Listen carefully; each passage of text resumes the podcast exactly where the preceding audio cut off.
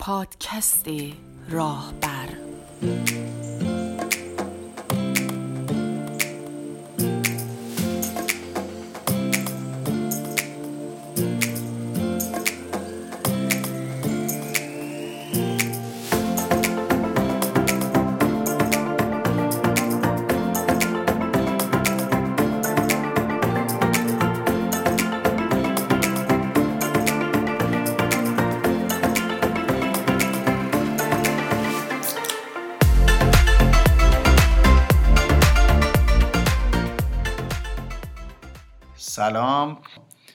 من حسین کاشانی هستم و این قسمت سوم. از پادکست راهبر هستش. تو این قسمت دو, دو تا بخش داریم. تو بخش اول می‌خوایم یه تاریخچه خیلی کوتاه در مورد پیدایش محیط های کاری بگیم براتون و بعدش یه مهمان عزیزی داریم که تخصصش توی این حوزه هست و از تجربیاتش و دانشش استفاده می‌کنیم. سلام. دوستان عزیز من فرشید عزیزی هستم و امیدوارم که این قسمت گفتگو که نخستین گفتگوی ما هستش برای شما هم خوب باشه برای ما که خوب بوده و تکمیل کننده قسمت پیشینمون باشه که درباره محیط کار صحبت می‌کردیم. این بار از نگاه یک مهندس معمار می‌خوایم به این زمینه نگاه بکنیم.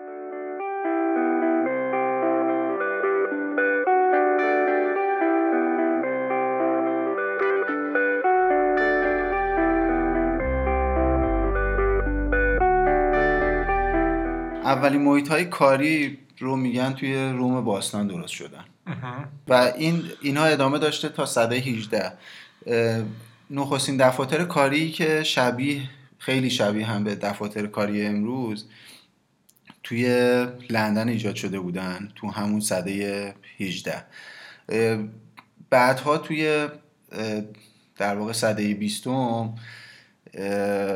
با توجه به فضاهای کوچیک کاری که وجود داشت و ارزش در واقع این فضاها بیشتر به فکر بیشینه کردن فضای کار بودن. یعنی آدما رو همه رو میشوندن کنار هم و یه کاری رو انجام می‌دادن. قوطی ساردین یعنی بله. کنار هم میچپوندن آره. آدم ها رو اینکه به قول معروف تا جایی که میشه آدم بیشتر بشه یه نکته خیلی مهمی هم که داره اینه که چون اون موقع بحث فناوری و کامپیوتر و دیجیتال و اینا نبوده همه چی دستی انجام شده یه تو دو دو تا چهار تا هر هرچی شما تعداد نیروهات بیشتر باشه حالا کارم که تولیدی بوده خدماتی خیلی معنی نداشته بیشتر کار تولیدی بوده خب مسلما تولید شما بالاتر میره بالاتر میره و به تبش خیلی به کارکنان اهمیت داده نمی‌شده و فقط محیط کاری ابزار بودن. بله این محیط های کاری که همونجور که گفتم به خاطر اینکه تعداد نیروهای بیشتری رو تو خودشون جا بدن سالن های خیلی بزرگی بود که همه رو کنار هم میشوندن. آقا کار کنید. تو دل هم یعنی اصلا بدون هر گونه فاصله ای بدون هیچ استانداردی چیزی صرفا تعداد بالا جا بگیره. این داستان که حالا ما خیلی داریم از روش تون رد میشیم ولی بهتون میگیم چرا. دنباله داشت ولی هی داشت همینجوری تغییراتی توش ایجاد می‌شد. تا اینکه گام یک مثلا مدیران و سرپرستان و اونایی که جایگاه پست بالاتری داشتن و اول آوردن براشون یه اتاقی درست کردن اونا رو جدا کردن از داستان بقیه نیروی کار و آروم آروم داستان پدید اومدن بخش های جور و جور کاری اینا همگام و همراه با پیشرفت هایی بود که در اون دوران بود. می‌خواد ماشین تحریر باشه می‌خواد یه سری کارهای خودکار باشه اینا. خب اینا باعث شد که یکم دستبندی باشه سگمنت داشته باشن اینا. و جلوتر اومد به بحثای مثل نور محیط رنگایی که توش استفاده میشه کاهش نویزهای محیط و سر و صدای بیشتر باستاب صدا توجه بشه و یه مقدار تو ریز کاری برن. و این دنباله داشت تا اینکه ما این روند رو تو همه داستان ها این نقطه رو تو همه موضوعات پیشرفت های صنعتی و کاری می‌بینیم که جنگ جهانی دومه که واقعا یه نقطه عطفیه تو این موضوع. و بعد جنگ جهانی دوم خیلی چیزها عوض شدن. تو مورد قبلی هم که یه, یه تغییراتی احساس شده مثلا 1929 بوده که آقای فرانک لوید رایت واسه شرکت جانسن وکس اینو درست کرده بوده.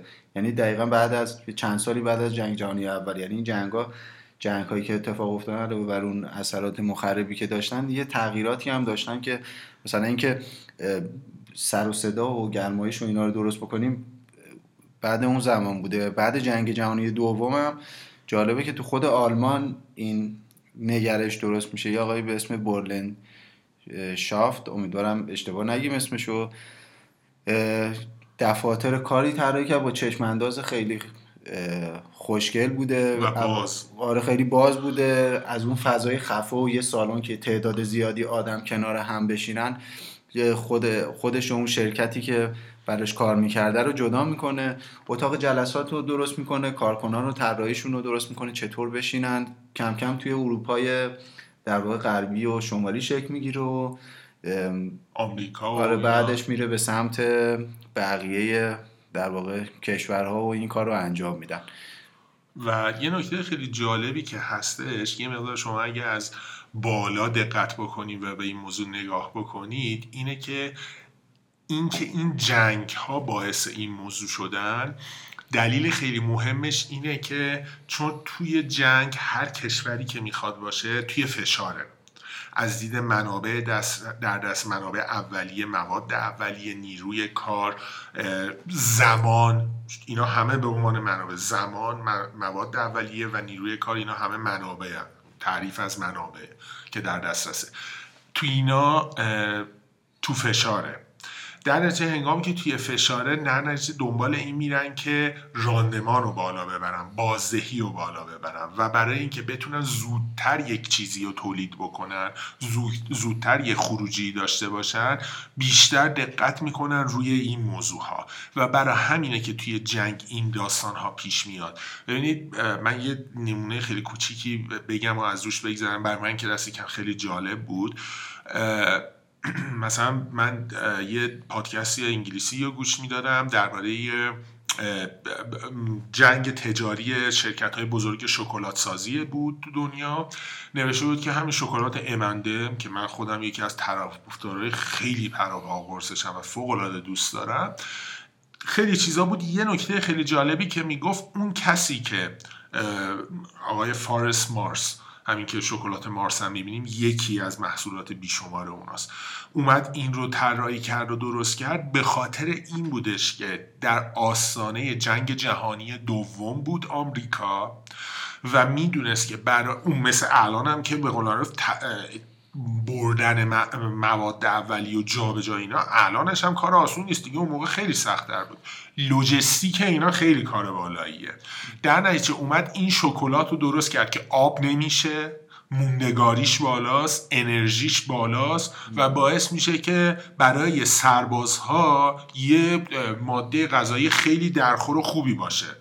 و اینو که درست کرد ارتش امریکا اومد یه تعداد خیلی بالایی قرارداد بست و همه هشت سال جنگ جهانی دوم تامین کننده اصلی این مواد اولیه بود برای ارتش امریکا. و اینا رو در اختیارشون میذاشت برای اینکه مصرف کنن. منظورم اینه که یه همچی فشارهایی باعث میشه که آدم بازنگری بهتری داشته باشه برای راندمان. اومدن دیدن که بله اون محیط های کار خیلی بزرگی که همه اومدن تو دل و روده هم نشستن و این و اصلا محیط خسته کننده یه یه فضای جالبی نیست برای کار کردن. فکر کردن اینها درست شد. همونجور که حسین گفت یه شک برای بعد جنگ جهانی یک بود. بعد جنگ جهانی دوم به ویژه آلمان و اروپا که از این منابع اولیه خیلی کم دارن اومدن به این سمت رفتن که اینها رو راندمان رو ببرن بالا. یه خیلی جالب بود این بحث شکلات. من من از این نمونه یه چند تای دیگه هم تو اتد نه تو یه جا تو جای دیگه هم خوندم که جنگ باعث شده که بیام فکر کنم و چیکار کنم. خدا آلمان خیلی از این نمونه ها داره. بله. تاریخچه آبجو رو شما نگاه بکنی تفاوت خیلی بزرگی هست. من اصلا با فاز چیزش کاری ندارم. از دید تاثیرش آبجویی که توی امریکا بوده با اروپا بوده فرق داشته. اروپا مواد غذایی کم بوده آبجوها غلیظتر بودن برای اینکه مردم انگام که می‌خورن احساس سیری بیشتری بکنن. آبجوهای امریکا چون مواد غذایی فراوون بوده در آمریکا به نسبت مردم هنوزم همینجوریه. آبجوها سنگ سبکتر بودن. بحث لزوما الکلش تنها نیست. خود سنگینی و سبکی کالریشو من دارم صحبت می‌کنم. پایین تر بوده برای اینکه به قول معروف مردم بیشتر می‌خواستن شن تا اینکه سیر شن. یه موضوعی که بعد از اون جنگ جهانی دوم اتفاق میفته اینه که به خاطر اینکه آدم احساس بهتری داشته باشن و از اون فضای خیلی به قول تو تو دل همدیگه بودن جدا بشن حالا از این وری در واقع شده. آدم دو تا محیط کار داشتن. یعنی وقتی می نشستن یه قسمت بود که برن کارهای دستیشون رو انجام بدن چیزی می‌خوان درست کنن و اینها.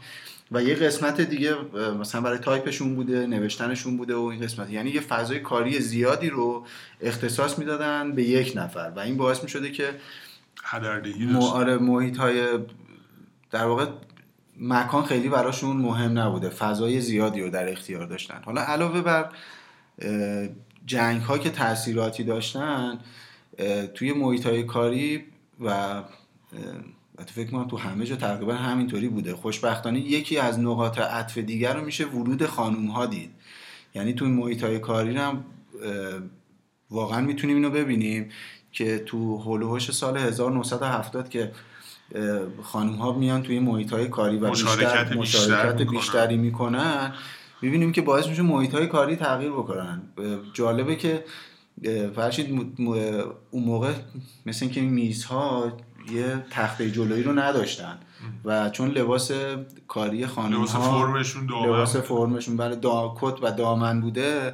وقتی خانم ها میشستن پشت این میزها چون احساس راحتی نمی‌کردن مثلا یه تخته ای رو جلوی این میزا قرار میدن و این میزای کاری این به این سبک و سیاق که امروز داریم می‌بینیم یادگار اون دورانه و با در واقع ورود خانم ها به محیط کاری بوده که باعث میشه تغییرات عمده ای تو محیط های کاری شکل بگیره و محیط های کاری یه خورده خصوصی تر هم بشن که فضای خصوصی داشته فضای خصوصی داشته باشن که بتونن همه اون حس خوب رو توی سر کار داشته باشن. آره دقیقا همین جوری بوده. این اینم دوباره یکی از نقاط عطف بوده تو طراحی های محیط کار به ویژه داشتن بحث فضای خصوصی. بعد که خب حالا جلوتر میایم ما داستان نگاه به بالا بردن راندمان و اینها باعث میشه که یه مقداری از اون جنبه به گفته حسین انسانی موضوع یکم کاسته بشه تنها به, به چشم یک ابزار نگاه بکنن به نیروی کار. به اینکه من چجوری می‌تونم در کنار اینکه نمی‌خوام یه سالن بزرگ داشته باشم مثل 100 سال پیش 200 سال پیش همه کنار هم نشسته باشن ولی تا جایی که می‌تونم نیروهامو بیشتر چیز کنم ازشون به اصطلاح کار بکشم ازشون خروجی بگیرم ازشون پول در بیارم. تعداد زیادی رو توی محیط کوچیک قرار محیط کوچیک قرار بدیم. به که میگم در اون دوران مثلا تو دهه 90 یعنی 1980 و حالا 3 4 اینجوری بوده که کم کم دیگه دستگاه های مثلا حالا مغناطیسی و کامپیوتری و این حال الکترونیکی هنوز نبوده. وارد محیط های کار میشن هر یه نفری که گذاشته می‌تونسته ده واحد کاری انجام بده الان می‌تونه 50 واحد کاری انجام بده. در بیشتر بذاریم که تولید بره بالا. اینا باعث شدش که یه فضای کار مکعبی شکل پیش بیاد. و این فضای کار مکعبی تا یه مدت طولانی بودش. تا اینکه دو تا موضوع پیش اومد. اولا بحث پیشرفت های فناوری و اومدن وسایل الکترونیکی به ویژه کامپیوتر ارتباطات اینترنت در محیط های کار که اصلا کاملا متحول کرد فضای کار رو کاملا متحول کرد.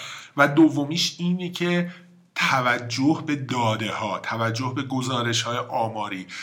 کارهای پژوهشی. این که میان ببینن که آیا نیروی کار بهتر در فلان محیط کار می‌تونه کار بکنه یا می‌تونه در محیط کار دیگه ای کار بکنه. مقایسه اینها چیزایی بود که اصلا پیش از اون یعنی تا پیش از سال 2000 و اینا خیلی انجام نمی‌شد. مقایسه اینها باعث شدش که به این موضوع برسن که بله اگر ما این فضای مکعبی شکلی بخوایم دنبال داشته باشیم اصلا یه هیچ دستاورد خوبی نداره و باعث سختی کار بیشتر و خستگی نیروها میشه. به خاطر همین بود که دیگه فرشید رفتن به این سمت که یه خورده محیط های کاری رو شادابتر بکنن. چون به اون محیط های کاری مکعبی شکل دیگه شبیه جهنم شده بود برای کارکنان و تقریبا توی 20 سالی با این شکل آدما داشتن توی این محیط های عجیب غریب کار می‌کردن و خدا می‌دونه چه بلاهایی سر روح و روانشون اومده بوده. بعدش دیگه کم کم رفتم به این سمت که یه خورده بیشتر از نور طبیعی استفاده کنیم بیشتر از گلوگی ها استفاده کنیم یه خورده خلاقیت تو طراحی محیط کار در واقع ایجاد بکنیم یا نورای گرم استفاده بکنیم. می‌خواستن این کار بکنن که خونه در واقع محیط کار شبیه خونه کنن. احساس راحتی و آسایش که شما تو خونه دارین و همونو تو محیط کار داشته محیط کار داشته باشین. وقتی میشین پشت میزتون احساس کنید مثلا نشستید رو مبل خونهتون. آره. یعنی این حس رو داشته باشین. می‌خواستن می‌خواستن این حس رو القا بکنن. حتی ما اینا رو خیلی هم ریز شدیم توی قسمت قبل پادکست قسمت سوم اگر گوش داده باشن و اگر ندادن حتما گوش بدن چون یک جور این دوتا مکمل هم دیگه هستن. ما اینا رو خیلی بازترش کردیم و بیشتر در صحبت, صحبت کردیم. و امروزم که دیگه فضای کاری داره میره به سمت فضای اشتراکی و توی خونه کار کردن و کاری و کاری کردن و بله. استفاده از وسایل با ارگونومی بسیار بالا یعنی اگه میزی طراحی می‌کنن دیگه تمام چیزاش رو اصول و استاندارد برای اینکه هر متخصصی دیگه فرشید امروز حاضر نیست. بیاد بشینه پشت یه میز آهنی و کار بکنه. یعنی اگه شما محیط کاری مناسبی نداشته باشی نمی‌تونی از کارشناسان متخصص های خوب استفاده بکنی. فرشید شما اگه نکته ای داری من گوش کنم. نه این من آره یه نکته ای من تنها دارم البته و اونم اینه که ما به خاطر این گفتگویی که حالا پس از اینا خواهید شنید ما اینو خب یه اشاره خیلی گذری به تاریخچه محیط کار داشتیم و کوتاه گفتیم و همونجور که گفتیم قسمت پیشین و این صحبت های الان ما و این گفتگویی که میشنوید این ستا با همدیگه تکمیل کننده این موضوع هستن. و خیلی می‌تونه به دید شما کمک کنه و خیلی برای ما که دوست داشتنی بود امیدوارم برای شما هم اینجوری باشه. و ما یه مطلب خیلی خوبی به نام تاریخچه محیط کار توی وبلاگمون گذاشتیم که همه این صحبت هایی که توی این یک رو 20 دقیقه کردیم و خیلی باز کرده توش. می‌تونید برید اونجا اون رو بخونید و قشنگ من خودم خیلی لذت بردم از خوندن اون و تاریخچه محیط کار رو به ریز نوشته بود و اومده بود جلو و مطلب دوست داشتنیه. با ما در تماس باشید دیدگاهاتون رو بگید ما رو به دیگران معرفی کنید. و باز هم خیلی ممنون. خوب و خوش باشید. خدا نگهدار. خیلی ممنون که این قسمت رو دارید گوش می‌کنید. با ما باشید. این قسمت هنوز تموم نشده. متشکرم.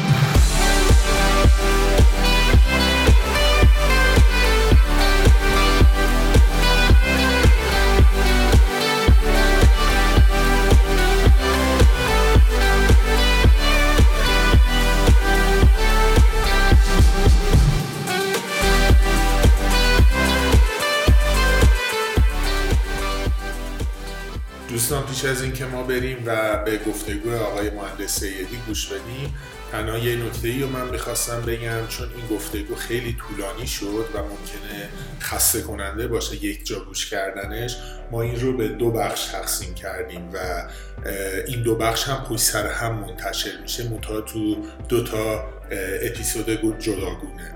و می‌تونیم به صورت الف و ب هستش که حالا با هم یا با فاصله این رو گوش بدید خب سلام شنوندگان عزیز. ما اومدیم به قسمت سوم پادکست راهبر. من تا یادم نرفته که خودم معرفی کنم چون معمولا من اینو یادم میره خودم معرفی کنم. من فرشید هستم فرشید عزیزی. و امروز می‌خوایم نخستین گفتگوی پادکستمون رو با هم داشته باشیم با آقای مهندس سیدی که حالا خودشون ایشون معرفی می‌کنن در دنباله و امیدوارم که دوست داشته باشین. ما می‌خوایم یک جوری تکمیل کننده قسمت پیشینمون که درباره طراحی محیط کار بود باشه این گفتگو. چون آقای مهندس سیدی ایشون رشته معماری خوندم و از نگاه یک مهندس معمار و اطلاعاتی که دارن و دانشی که دارن می‌خوام با ما صحبت بکنن و اینا رو در اختیار ما بگذارن خب سلام می‌کنم منم. من نیکروز سیدی هم لیسانسم عمرا خوندم. فوق لیسانسم معماریه. و یه حدودا یه هشت سال یه کار معماری طراحی اجرا می‌کنم. خوشحال میشم که بتونم یه چیزای خوبی رو به شنوندگان و خلاصه هر کی داره گوش میده بتونیم که بگیم و به حال دیدی باز بشه دیگه. حالا امیدواریم. خیلی ممنون تشریف آوردیم خب آقای من یه سری طبیعتا پرسش آماده کردم که از شما بپرسم ولی حالا تو دل این پرسش ها صحبت دیگه هم با هم دیگه خواهیم داشت و امیدوارم که خوب پیش بره. من نخستین چیزی که می‌خوام بپرسم اینه که در جایگاه یک مهندس معمار هنگامی که شما می‌خواین یه محیط کاری نه محیط مسکونی و طراحی بکنی به چه چیزهایی توجه می‌کنی؟ چه المانهایی هستش که از همه برای شما مهمتره؟ و به اونا روی اونا فوکوس می‌کنی توی فضای اداری ما بیشتر یعنی من بیشتر اینطوریم که رو عمل کرده فضا تاکید دارم. اینی که کسایی که اونجا کار می‌کنن با توجه به نوع کاری که دارن با توجه به فضایی که هست و اینکه کلا چه اتفاقی قرار چه سناریویی قرار اونجا اجرا بشه اول به این فکر که اون سناریو درست اجرا بشه. مثلا فرض می‌کنیم توی فضای یه آفیسی که مثلا چند نفر نشستن باش کامپیوترهاشونن اینکه اینا چجوری با هم بتونن ارتباط برقرار کنن؟ رفت آمدشون چجوری باشه؟ این سیکولاسیون این فضا با اتاق رئیس یا اتاق بخش دیگه باید بشه صورت بشه؟ این مهمترین چیزیه که اولین قدم میان بهش می‌رسیم. قدم بعدی هم خب میشه بحث زیبایی و اینها. که بحث رنگ هست نور هست بافت هست جنس هست و همه اینا با هم جمع میشن و ما در کار طراحی در اینجوری شروع خب بعد اون وقت چقدر این درصد زیبایی تو این موضوع اهمیت داره؟ چقدر درصد کارایی اهمیت داره؟ این خیلی بستگی به هم طراح داره هم سفارش دهنده کار اینکه چه انتظاری داشته باشن از کار و اینکه مثلا اون کار چی باشه. یه وقتی هست مثلا یه کارگاه زیرزمینی کفاشی فرزن که مثلا پنج نفر قرار توش کار کنن خب این شاید مثلا یه توی بازاره شاید خیلی برای طرف زیبایی مهم نباشه. ولی مثلا یه دفتر marketing branding توی نمی‌دونم شمال شهر ویترین داره به بیرون هستن. خب این زیبایی براش خیلی مهمتره. ویترین یعنی چی؟ یعنی اینکه ما از تو خیابون ممکن بتونیم ببینیمش. آها. مثلا چه مثلا آژانس هواپیمایی. اینو ما زیاد می‌بینیم. که نقش زیبایی خب نقش خیلی مهمی داره. زیبایی و اون در واقع اون احساسی که به بیننده میده که کسی که از بیرون نگاه می‌کنه یا کسی که از بیرون میاد فکر می‌کنه اون فضا چیه؟ این این اون وقت مهم میشه. آها یعنی اینکه اون فضا طراحیش خودش رو هویتش رو نشون بده. آره هویتش. واقعا بحث هویتش یعنی که بگیم ما اینجا چیکار داریم می‌کنیم و طرز فکرامون چیه. آها. مثلا یه وقت ممکنه چه می‌دونم با رنگای خیلی بیسیک زرد و قرمز و آبی بخواد اینو بگه که ما یه چیز مدرن با هستیم یا اینکه نه. با یه سیستم مثلا سرستون و جمشید و از اینجور کارها بگی که نه ما مثلا سیستم اون سنتیه فرزن یا حالا به حال مشتری خودمون رو داریم هر کدوم. اینکه بگن ما چه مشتریایی می‌خوایم جلب کنیم؟ اینو می‌تونن با در زیبایی فضا تعیینش کنن بعد اون وقت اصلا توی رشته و دانش معماری ما دستبندی داریم برای طراحی محیط کار. یعنی اینکه مثلا فرض کنیم بگین که مثلا ما چهار تیپ محیط کار داریم پنج تیپ محیط کار داریم توی طراحیمون حالا از یه سری استانداردها یه سری آیتم ها اگر توش داشته باشه میشه توی این مورد اگر نمیره زیر شاخه اون یکی. یه همچین چیزی داریم؟ اینو داریم در واقع ولی فقط فضای در واقع اداری نیست. کلا سبکای معماری یعنی اینکه چون از سبکای کلاسیک و رمانتیک و اینا میایم جلو تا مدرن و پست مدرن و الان هم که بحثای در fractal اینا مطرح هستش. یه توضیح میدیم fractal fractal در از folding میاد که یه فرمول ریاضیه که ما تا یه جایی تغییراتی توی تابع ایجاد می‌کنیم بعد به آشوب می‌رسیم. این آشوب حالا یه فرایندهایی تبدیل میشه به فرمای معماری ما که در مورد سادهش اینه که بازشو ایجاد می‌کنه تو فضامون. ولی مهمتر از همه fractal اینه که یه حالت در واقع نرم افزاری دارن. مثلا الان اگه دقت کرده باشیم تو استخدام معمارا خیلی بحث راینو مطرحه راینو گراساپر. اینا نرم که برای ما معماری فرکتور ایجاد می‌کنه. فرکتور به این معنی که ما با یه توابع ریاضی به شکل می‌رسیم. و این شکل چه تو پلان چه تو نما چه تو مقطع چه همه جزئیاتمون اینا می‌تونن که در واقع پیاده بشن. یعنی یه محدودیت هایی هستش که اون محدودیت رو تو تابه که می‌ذارین تو نتایجش میشه یه سری طراحی ها از توش در واقع اینجوری هستش. آره در واقع اینجوریه که ما در واقع مثلا میگیم که چه ایکس یه مقدار که رفت ایگرگ اینجوری باشه ولی ایگرگ الزاما خطی نیست. یعنی ممکنه تو فضا این حرکت بچرخه مثلا یه مطب دندون پزشکی بود اخیرا جایزه معماری هم گرفت. که چیز کاملا سفیدیه و سقف و دیوارش به هم متصله و اینا فرمای آزاد دارن. اینا در واقع مصداقای معماری fractal حساب میشن که شکلشون ایران عجب... ایران هره. که شکلشون شکل عجیب غریب و بعضا جالبی هم هست. ولی کلا به لحاظ اینکه با طبقه بندی بخوایم داشته باشیم آره سبکای مموری طبقه بندی می‌کنن ولی اینکه مختص اداری باشه من چیزی نشیدم آها درسته. و شما چقدر نسبت به این طراحی هایی که به, به حالا یه کمک نرم افزار انجام میشه باور یعنی فکر اون امتیازی نسبت به این داره که خود معمار حالت روح معماریشو توی طرحش داشته باشه. حالا نمی‌خوام بگم بدم خیلی جمله سنگین میشه ولی چجوریه؟ یعنی دید معماری ها چجوریه؟ نگاهشون به این نرم افزار چجوریه؟ یه خورده کاملا دو دستگیه. یه سری اصلا واقعیت آره واقعیت معماری توی می‌بینن که شما بشین پشت نرم افزار رو تابع طراحی کنید و تابع اون تابعه بهتون حجم و شکل بده. یه سری دیگه هم هستن که میگن نه. ولی من فکر می‌کنم که نرم افزار برای ما ابزارن. من احساس همینه که یه نظر شخصی واقعا. اینکه یه معمار وقتی می‌تونه یه کار خوب ایجاد کنه که اول تو ذهنش رو تجسم بتونه بکنه و بعد با کمک نرم افزار محققش کنه.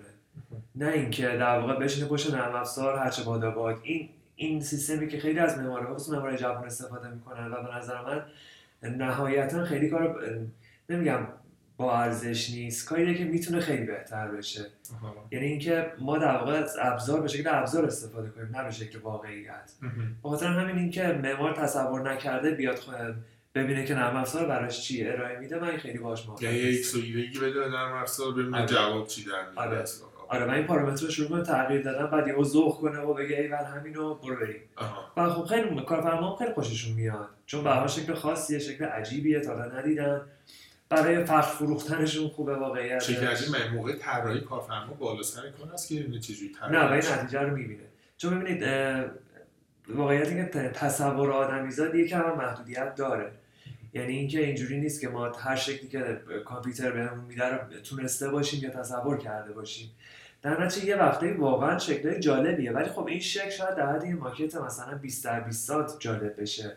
اگه این تبدیل بشه به فضای بزرگ شاید توی مقیاس بزرگ خیلی جواب نده. مثلا ما قبلا هم داشتیم از این تیپ معمارایی که بدون نرم افزار کار می‌کردن مثل آنتونی گاودی. که خب شکلهای خیلی آزاد میساخته و خیلی عجیب غریب و اینها. ولی اون هزار تا چیز رو رعایت می‌کرده که شاید معمارایی که در واقع خیلی کوتاه مدت و سریع به فرم می‌رسن شاید اون رعایت نکنن. و این یه خود ارزششون میاره پایین. چیزی که ارزششون میاره پایین در واقع همینه که ما بتونیم که همه چی رو با هم ببینیم. یه کلیت یک پارچه رو ببینیم. نه اینکه اون چیزی که الان نرم افزار بهمون داره شکل جالب و خوشگلی ذوق کنیم و تمام بشه. حالا اتفاقا خوب شد. من چیز دیگه که می‌خواستم بپرسم حالا تصور و دید نرم افزاری ازش نداشتم ولی حالا الان که شما اینو گفتیم می‌تونه با اینم یعنی هم نسبت به یه خروجی غیر نرم افزاری اینو لطف می‌کنید پاسخ می‌دید هم با همین بحث نرم افزار. اونم اینه که به هر حال من از دید خودم میگم صنایعی میگم یه چیزی که خیلی معروفه سازمان می‌خواد اصلا شرکت می‌خواد شرکت کلاسیک باشه تولیدی غیر تولیدی استارتاپی هر هر حالت دیگه هر شاخه‌ای باشه. شرکت یه سری یا دانسته یا ندانسته یه سری فرهنگ سازمانی داره. یه سری نکاتی داره که توی سازمان خیلی برجسته و پررنگه. و اینکه شما این رو هنگامی که می‌خواین یه ترکی برای یه محیط کار بزنین حالا چون اصلا این شرکت تازه می‌خواد دفترش رو را بندازه یا نه دفتری داشته می‌خواد حالا بازارایی کنه بازگیرایی بکنه یا جابجا بشه از دفتری که بوده این فرهنگ رو به هنگامی که یه مهندس معمار وارد طرح میشه چجوری پیدا می‌کنه از تو سازمان؟ از کجا می‌فهمه که چه نکاتی پررنگه که اون رو تو طرحش وارد بکنه و اگر بخواد با نرم افزار کار بکنه اینا رو چجوری این, این محدودیت ها رو چجوری اعمال می‌کنه طرحش؟ خب این در واقع تو برنامه‌ریزی کاربردی ماست که در واقع از کارفرمای سفارش رو می‌گیریم. یعنی ما مثلا تو جلسات اولی که با کارفرما سر طرح داریم صحبت اینه که آقا چی می‌خوایم تو این چی می‌خواین؟ یه یه وقتیش تعداد و نفر و فضا و متر و ایناست. یه وقت دیگهش اینه که من چه مدلی می‌خوام باشه فضا؟ یه وقتی هست مثلا نمونه ساده بگم کارفرما لوگوی شرکتش رو می‌ذاره رو میز میگه من می‌خوام ساختمونم این دیده بشه مثلا. خیلی و سوالش اینه که ما همین لوگو رو بیایم اکسترود کنیم بیاریم بالا و ساختمونش کنیم. ولی اینکه معمار از کجا می‌تونه بفهمه تا وقتی که زمان نگذره تو سازمان شاید من راهی براش نشناسم. یعنی اینکه بعد زمان بگذره تو سازمان باشه آره کار کنه یا کارو بی‌رحمی می‌کنن؟ معمولا نه. معمولا نمی‌کنن. چون که واقعیت هم که اون برداشتی که شاید معمار داره از اون فضا با برداشتی که رئیس اون سازمان داره یا سفارش دهنده اون فضای جدید داره شاید یکی نباشه. در نتیجه مثلا ممکنه که معمار خیلی هم وقت بذاره ولی بازم با اون نظر کارفرماش همگرایی پیدا نکنه. خب در اینجور موقع با من صرف نمی‌کنه که بخوایم وقت بذاریم.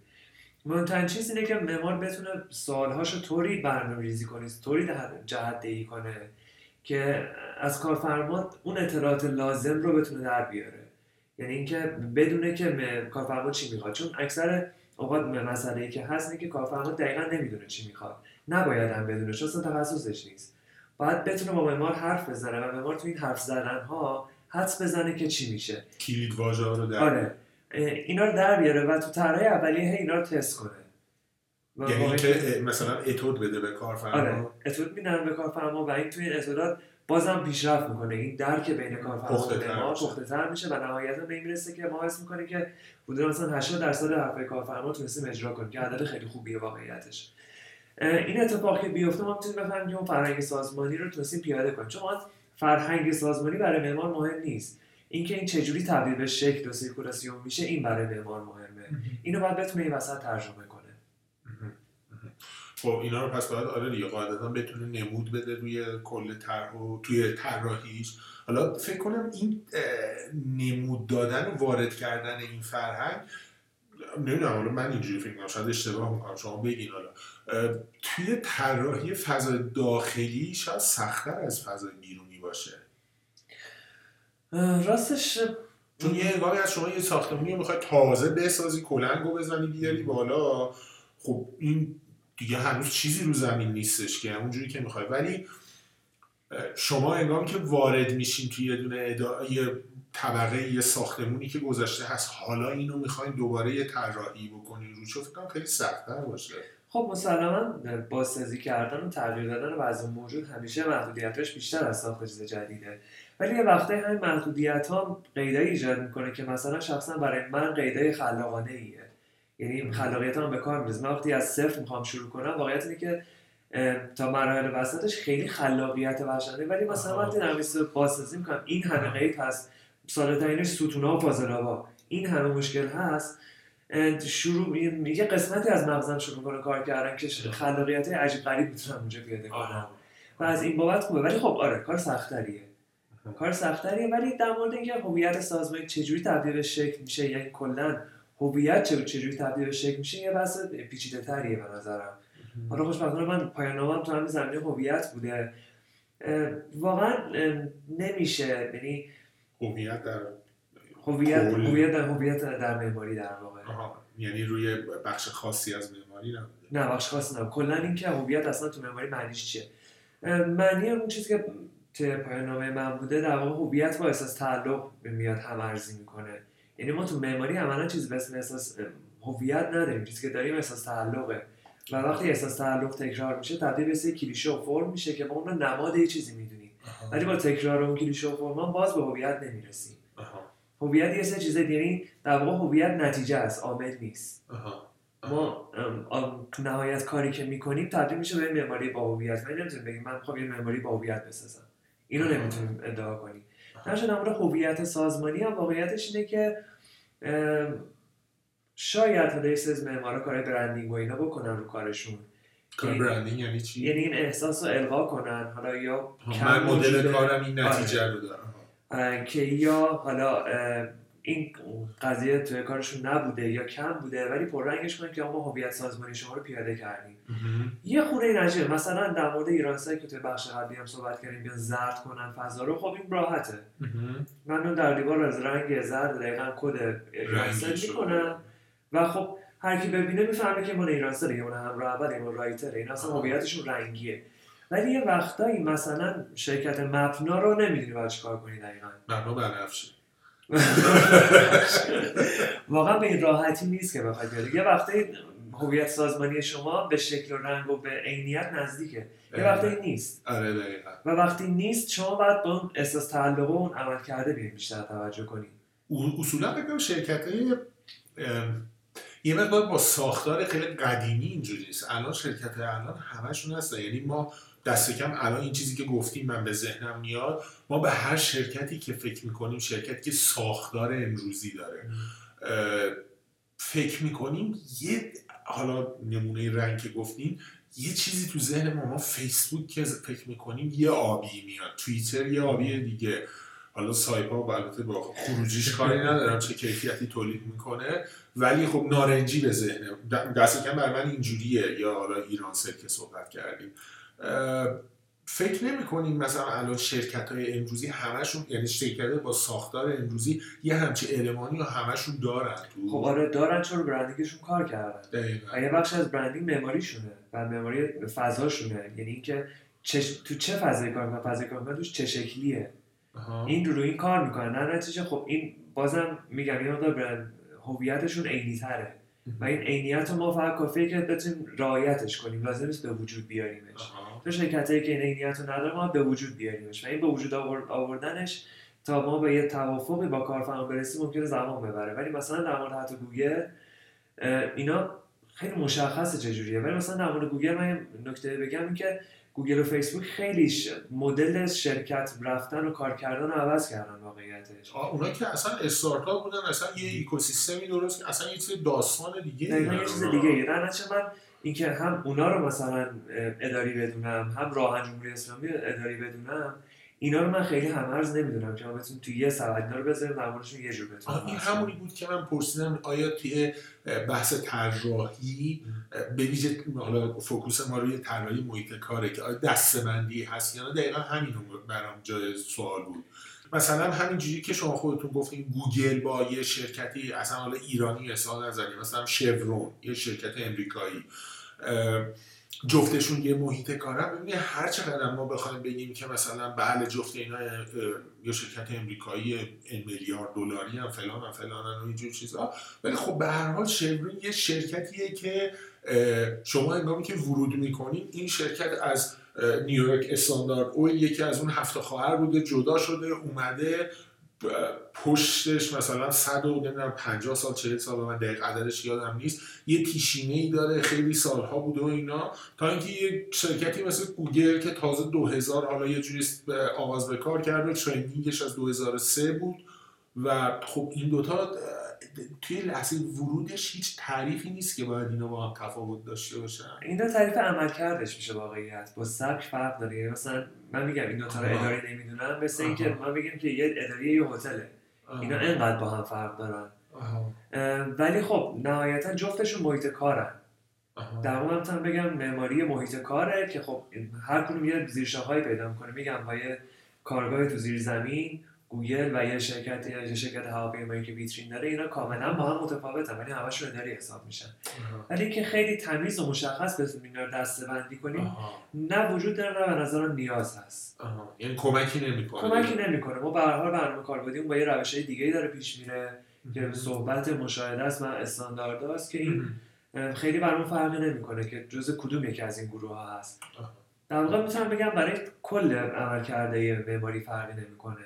ما میگیم که این مثلا کتاب هست تو شرح کتاب هست کتاب خارجی خیلی قشنگی هست که مثلا میگه معماری خونه معماری گلخونه معماری شرکت یا معماری هتل اینا درسته خب کتاباش جداست ولی واقعیتی که معماری تو اینا یکیه. فرق نمی‌کنه روندمون روالمون همه چی یکیه. نتایج مسلما متفاوته چون عملکرد متفاوته. دوستان این پایان بخش نخست گفتگوی ما با آقای مهندس سیدی بود.